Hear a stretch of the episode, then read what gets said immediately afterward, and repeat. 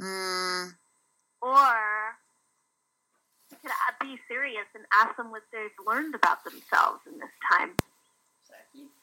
No, because then they're just going to call in and say the same answers they're giving us with the house question, right? yeah. Should we? I don't like changing the topic mid-show. Well, babe, it's 6.30. We could just call it, like, another show. Shut Up Weirdo Part B. Okay. But we don't have an idea. Do you want to do that one that Ashley thought of? No, it wasn't good. Okay. No offense, Ashley. I love you. Love you, Ashley. Um, does anyone on the comments board have an idea? Probably not. Let's see what's happening on those calls you have going over there, Michelle. Okay. You're on the air.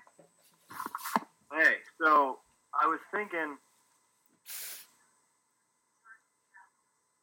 something like because I go into the house all the time.